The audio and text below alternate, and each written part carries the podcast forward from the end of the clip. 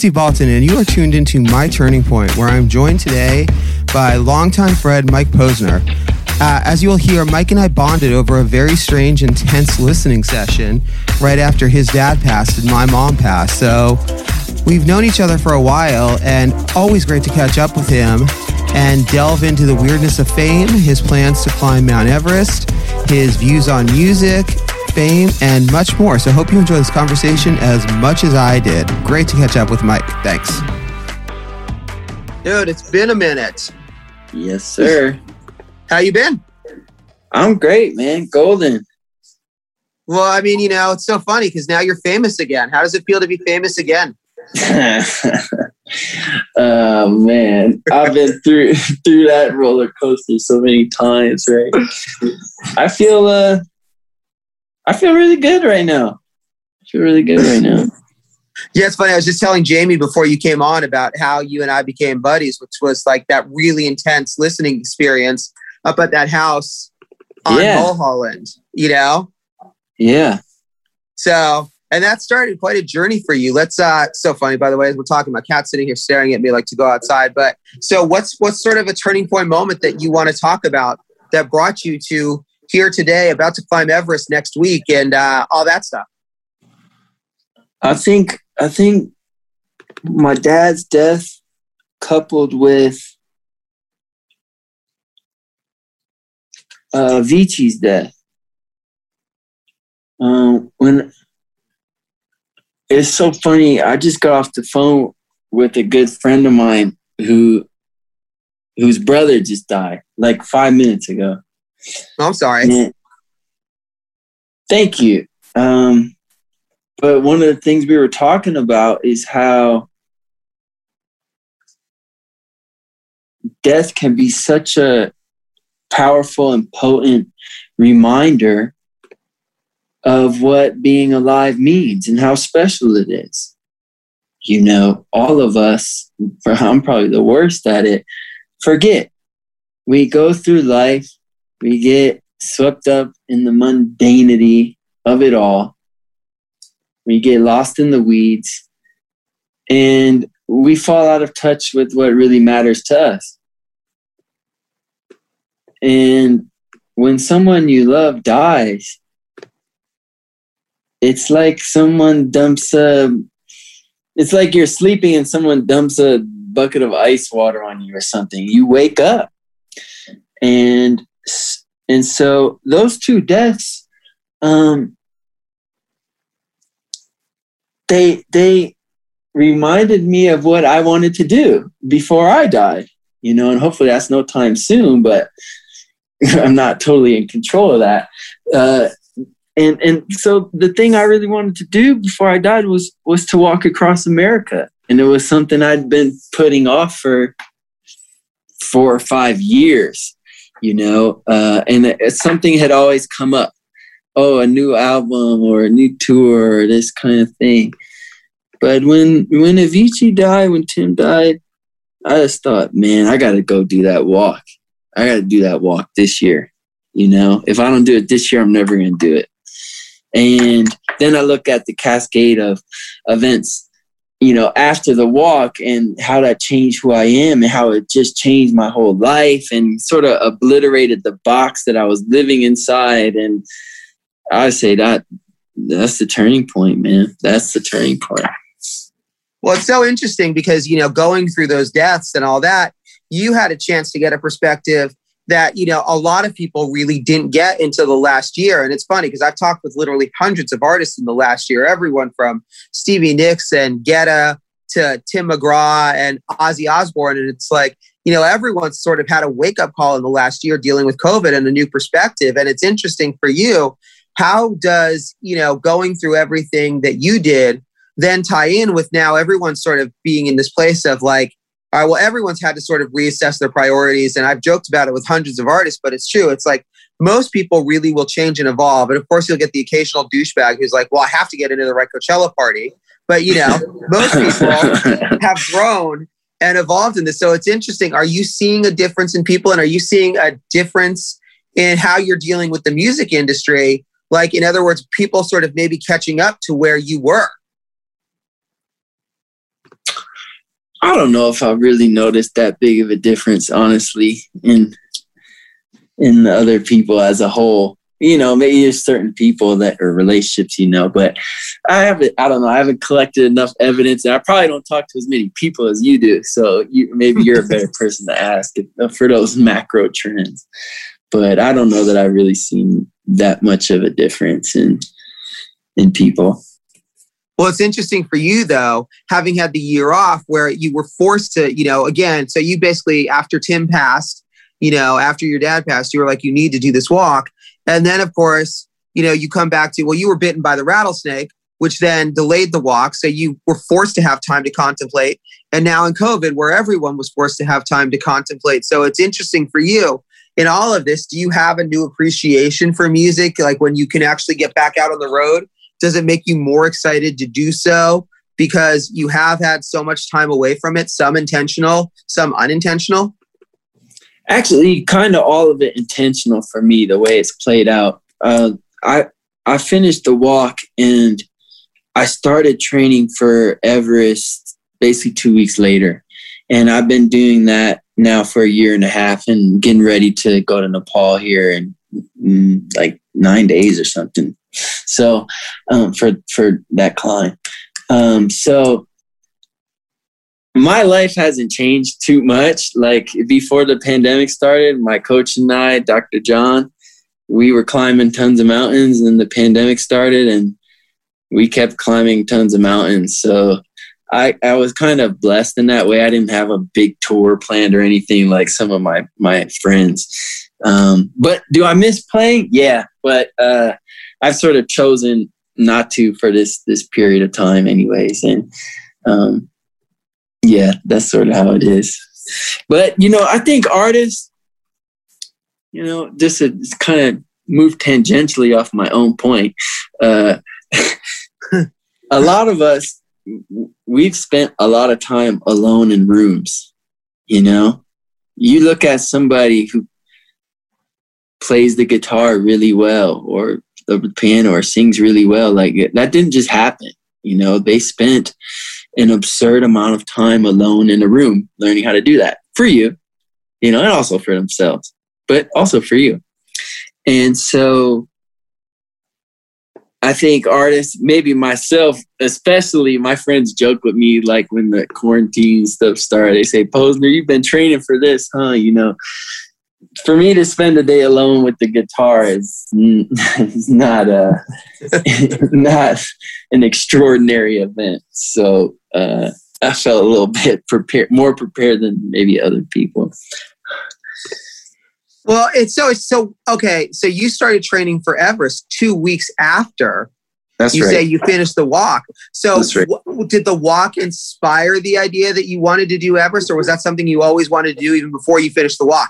A hundred percent. Some, you know, you I thought about, but I didn't believe it was actually on the menu until until I did the walk. You know, that snake bit me. I went to the hospital five nights. My leg was jacked up. I mean, you know, I couldn't walk. And I went back to the spot that the snake bit me at once I healed. And within a month, I had I had uh, walked over up and over the Rocky Mountains. I crossed the Rockies. And that's when I started to dream about it, was being in those mountains in, in Colorado. And so, um, you know, I, I always say I like I like goals that change your goals. So once I did the walk, it obliterated this image I had of myself. And I realized how small my self image of myself was, you know, compared to what I'm actually capable of. And I'm still exploring that, you know. I still don't know what I'm fully capable of. I, I started the walk thinking, you know, I think there's a little more inside me. And by the time I finished, I thought, wrong. There's a lot more inside you do. And so, uh, yeah, like I didn't know it was on the menu, man. And I think about like if I could tell, you know, 12, 10 year old or 12 year old Mike, like you will walk across America and God willing, I'll be able to, you know, summit Mount Everest. Um, like I would, I didn't even think to dream this stuff, man. That's how cool I think it is. So I feel so blessed I get to do this stuff, man. It's amazing. Now it's so interesting for you. I mean, why Everest as opposed to, and, and it's funny, once you started to research it, you know, what did you find out about, you know, I guess, you know, what does it take to climb Everest? What does it entail?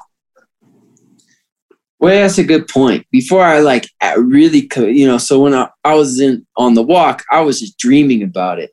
But then, you know, I had to really understand the risk before I committed to it because I care about integrity. And what integrity means to me is you do what you say and that your word means something. So, uh, kind of a package deal with integrity comes being careful what you say you're going to do, you know, and thinking about it. So, I had to understand the risk and, and do some real research. That doesn't mean just like remembering bits and pieces of, of news narratives, you know, you heard over the year. That's not research.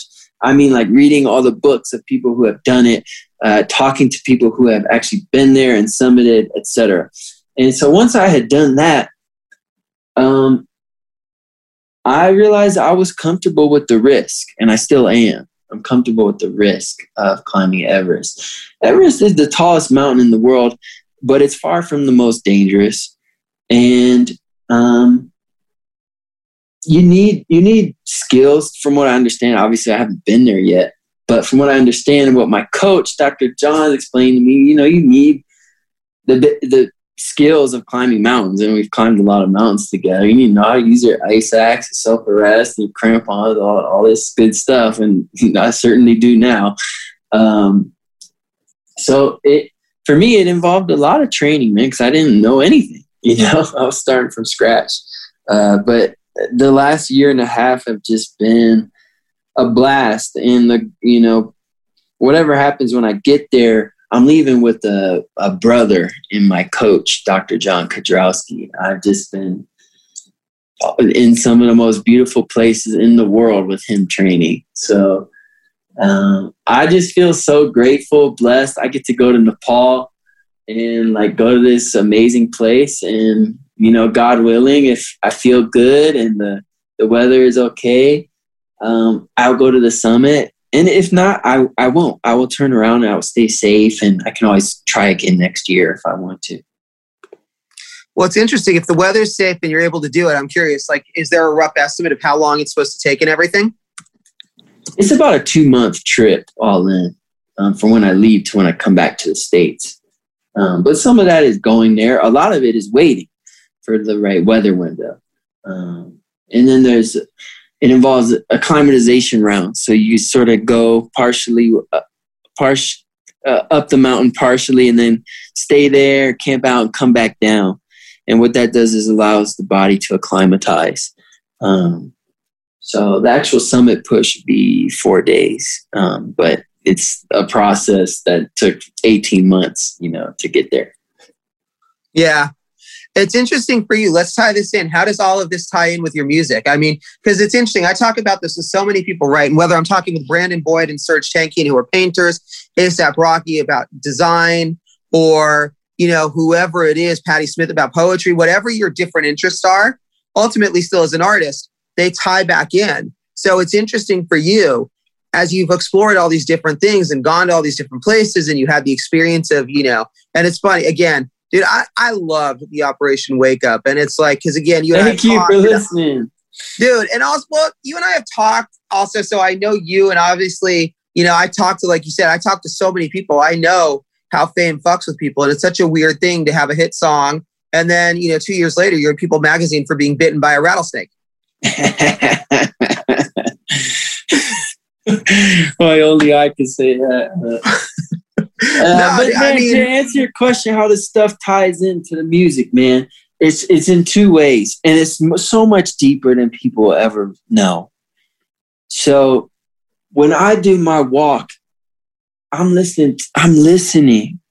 I know the difference of how Kansas sounds when the sun sets to how New Jersey sounds when the sun rises. I know the difference between the birds in Illinois in Arizona.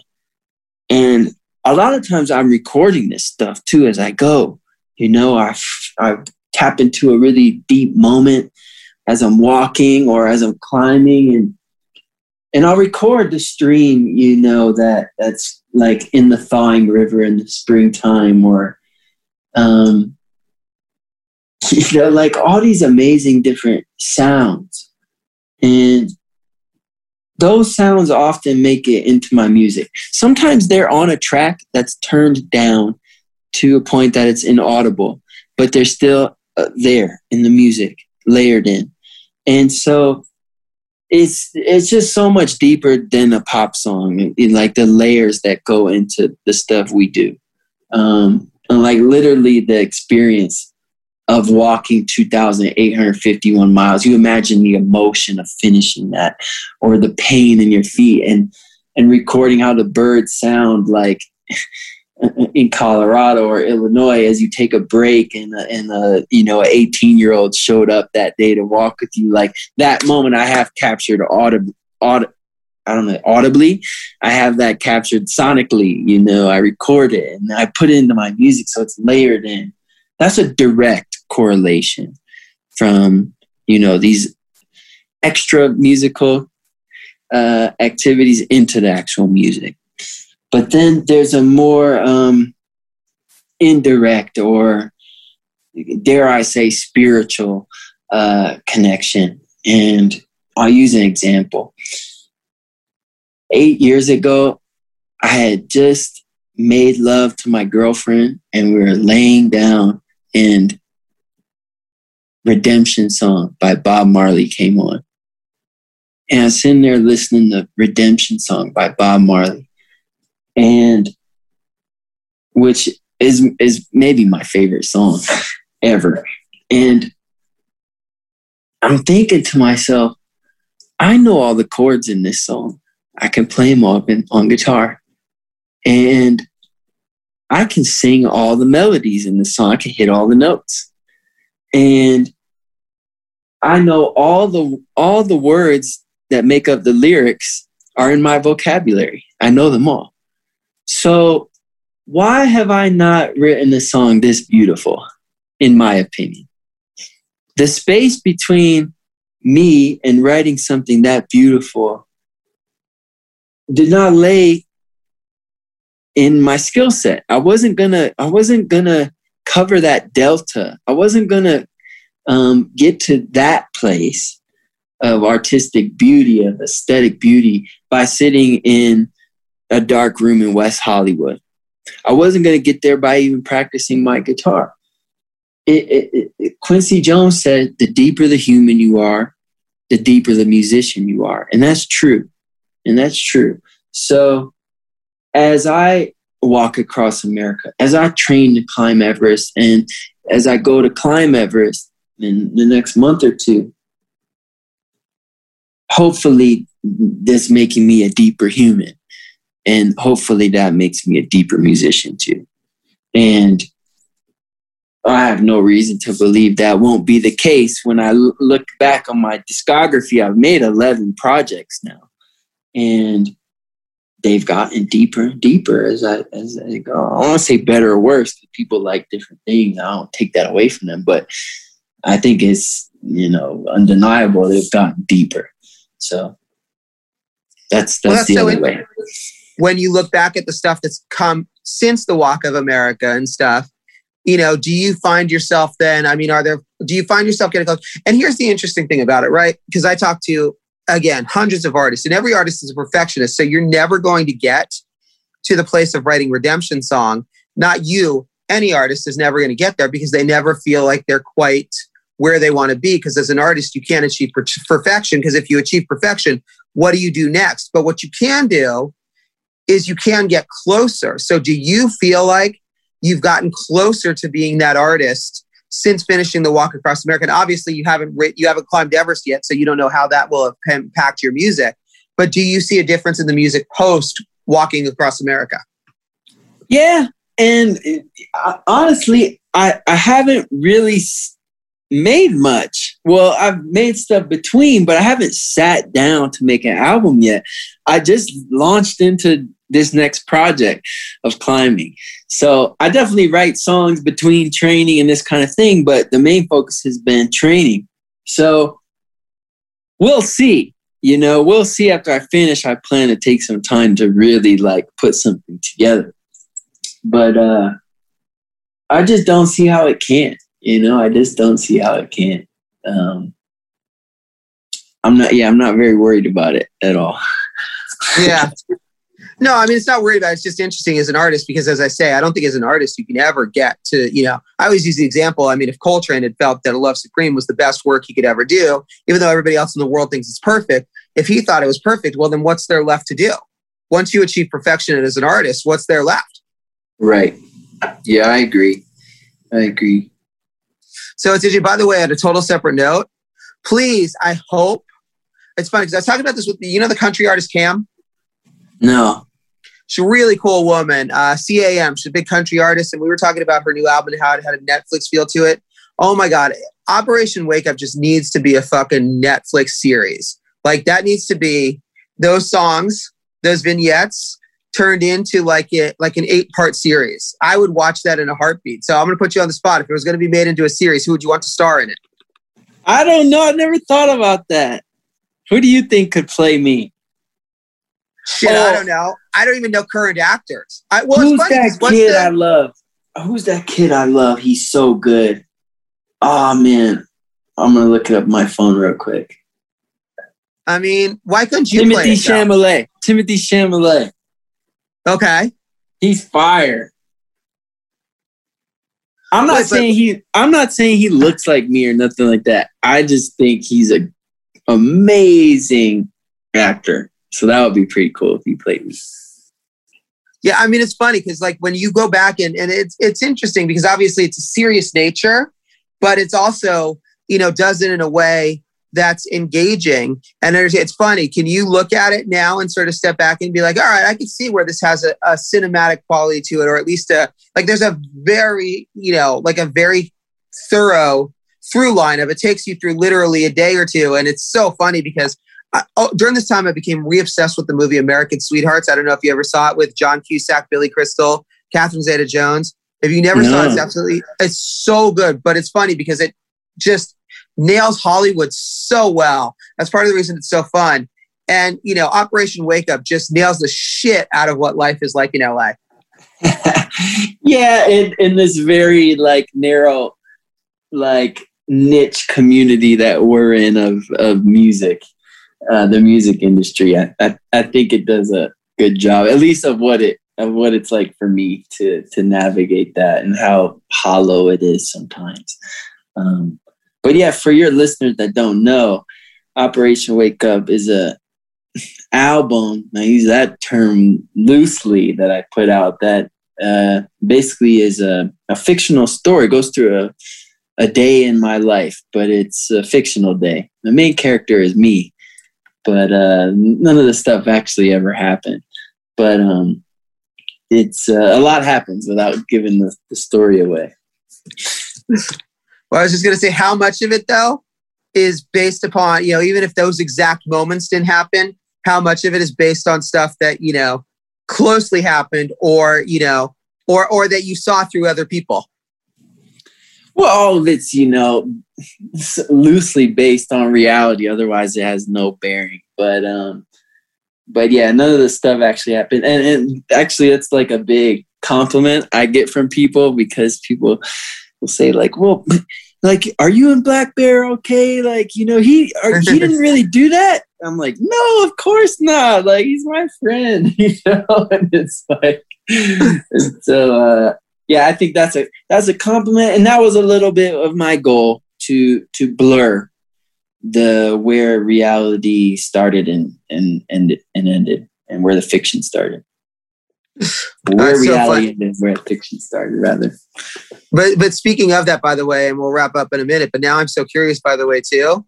Did you actually get people from LA who were just like, you know, a little uh maybe a little bent out of shape about like, wait, dude, why are you talking about my shit? Or like, you know, like they felt like it was too close to home. Uh, yeah, not 100% of the people mentioning the album were happy about it, but most of them were. most of them were. but it's so interesting when you do a project like that as well. I mean, obviously, like I say, it's lighthearted, but it also talks about the difficulties of fame and how that messes with people. And, you know, again, we started off talking about Tim at the beginning, and it's like there's lighthearted stuff that comes from a record like that. At the same time, fame is no joke. It's not something to be taken lightly. I mean, for you, when you do an album like that, does it make you think about things that you're like, oh, okay, it gives you a perspective on on what you've actually dealt with and how to sort of deal with it and maybe, you know, being in a place to be able to deal with all the you know attention and the trials and tribulations and all the weird shit that comes with it i think i'm doing a pretty cool job i don't know i basically just left that place and i'm going to like all the most amazing places and like having these life changing life experiences so uh, that's been working for me at least the last couple of years. We'll see. We'll see how it all plays out. But I agree, man. Fame is not healthy, and Tim's death really reminded me of that. And then you know that year, I think several months later, Mac Miller died, and you know I just thought like, hey, like I should like go get out and like do this other stuff while I still can. You know. Um, like yeah it's it's kind of dangerous you know and and you see how it happens you get you silo yourself away where everyone around you works for you and um it, it, it like your your sense of reality can become very unbased and unsupported uh, when when like the the 10 15 people you see every day are all being paid by you. You know that like it sounds like just like a silly thing but like it really can fuck your head up in a in a very real way. And you can imagine uh, living in an environment like that year after year after year after year. And and i'm sure you've spoken to some artists like that are you know older whatever and and like they think their jokes are a little funnier than they really are. And and you know like they think like they're more entertaining than they really are. And and it's sad. It's sad because they've they've siloed themselves off from the world. And i wanted to do and i still want to do the exact opposite i want to connect with the world i want to um like I don't want to isolate myself from reality. I want to be a part of it. And that's part of what my life is about. You know, it's so interesting because, and again, we'll wrap up in a minute, but this is really fascinating to me because I was talking with Amy Lee from Evanescence not long ago, and she was talking about family and stuff. And, you know, how as an artist, a lot of times when you have success early on, you have to recommit to music. You have to make the decision that this is what I want, and especially when you're dealing with people now who have success when they're fucking 17, 18 years old. It's like, well, just because you have a hit record when you're 17, 18 doesn't mean that, you know, that's what you still want to do when you're 30 or 40 or, you know, whatever it is. So it's interesting for you. Do you now find like, I mean, I guess, you know, as you deal with all this other stuff and you think about all these other things, do you think about where music fits in for you? You know, like, is it the thing that you now see yourself doing for your whole life compared to other things? Or is it something that you come back to on occasion? Well, I'm always doing it. It's just a part of life, and I can't imagine life without music because it's just so beautiful. I mean, oh, it it's everything. My, you know, like it's everything. Um, so by doing it, there's a like we should define what that is. Like is writing songs at home and or recording and like you know doing sessions and and discovering and like stumbling upon beautiful things and like creating a song that didn't exist you know an hour ago like yeah that will always be a part of my life um where i'm like full throttle going on tour doing press runs all that stuff that's something i take breaks from and will come back to you know, as long as I feel like coming back to it. Um, but probably not forever. I don't think I'm going to be like 50 years old, like doing interviews with Z100 and, you know, trying to get my new, new hot single, you know, in power rotation. Like, um, I think I'll, I'll, I'll, uh, you know, phase into producing other artists and writing for other artists and and that kind of thing, and developing younger people as well. Um, so, yeah. But music is, there, is it's so beautiful, man. It's so beautiful. Is there that dream artist for you to produce or write for? Shoot, there's so many. You know, you look around the world and how lucky are you, man? You get to talk to all these amazing people. Um, I think of just how many geniuses there are in the world. Uh, the first person that comes to mind is Labrinth. You know, he's just he's just on another level. Uh, but there's so many. There's so many artists that you just think like yeah, I would take a year or two out of my life and just help you get the perfect album. And I wouldn't stop until it's right. And we would do it, you know.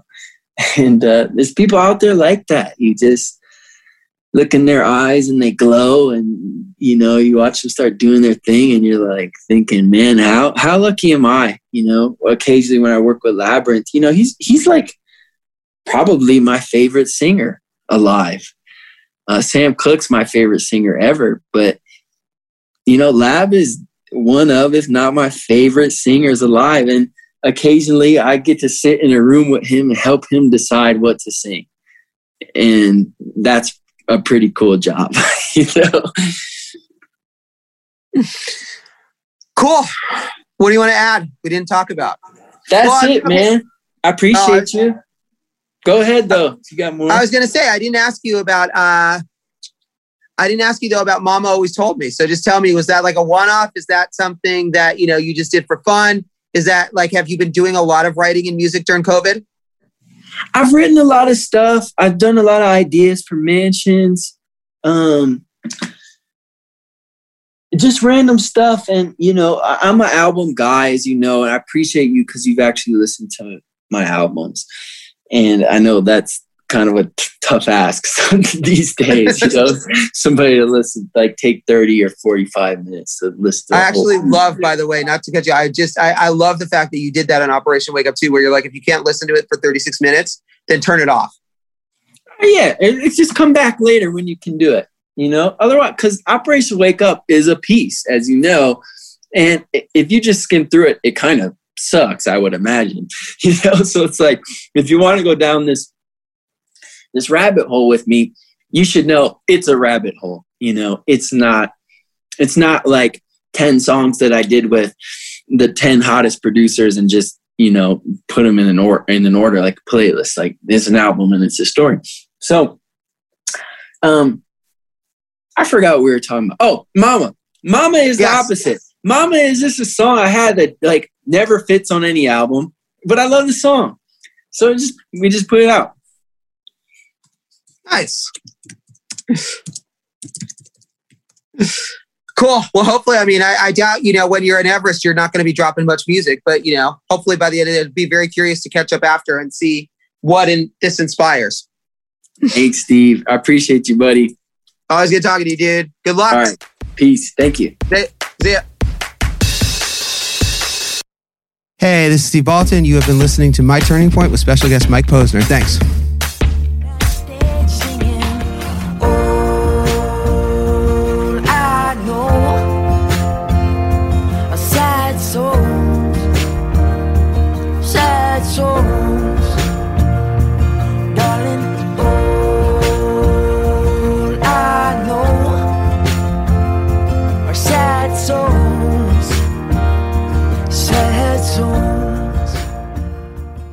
When it comes to LASIK, Dr. Boutros and the Eye Center have led the way for the past 25 years.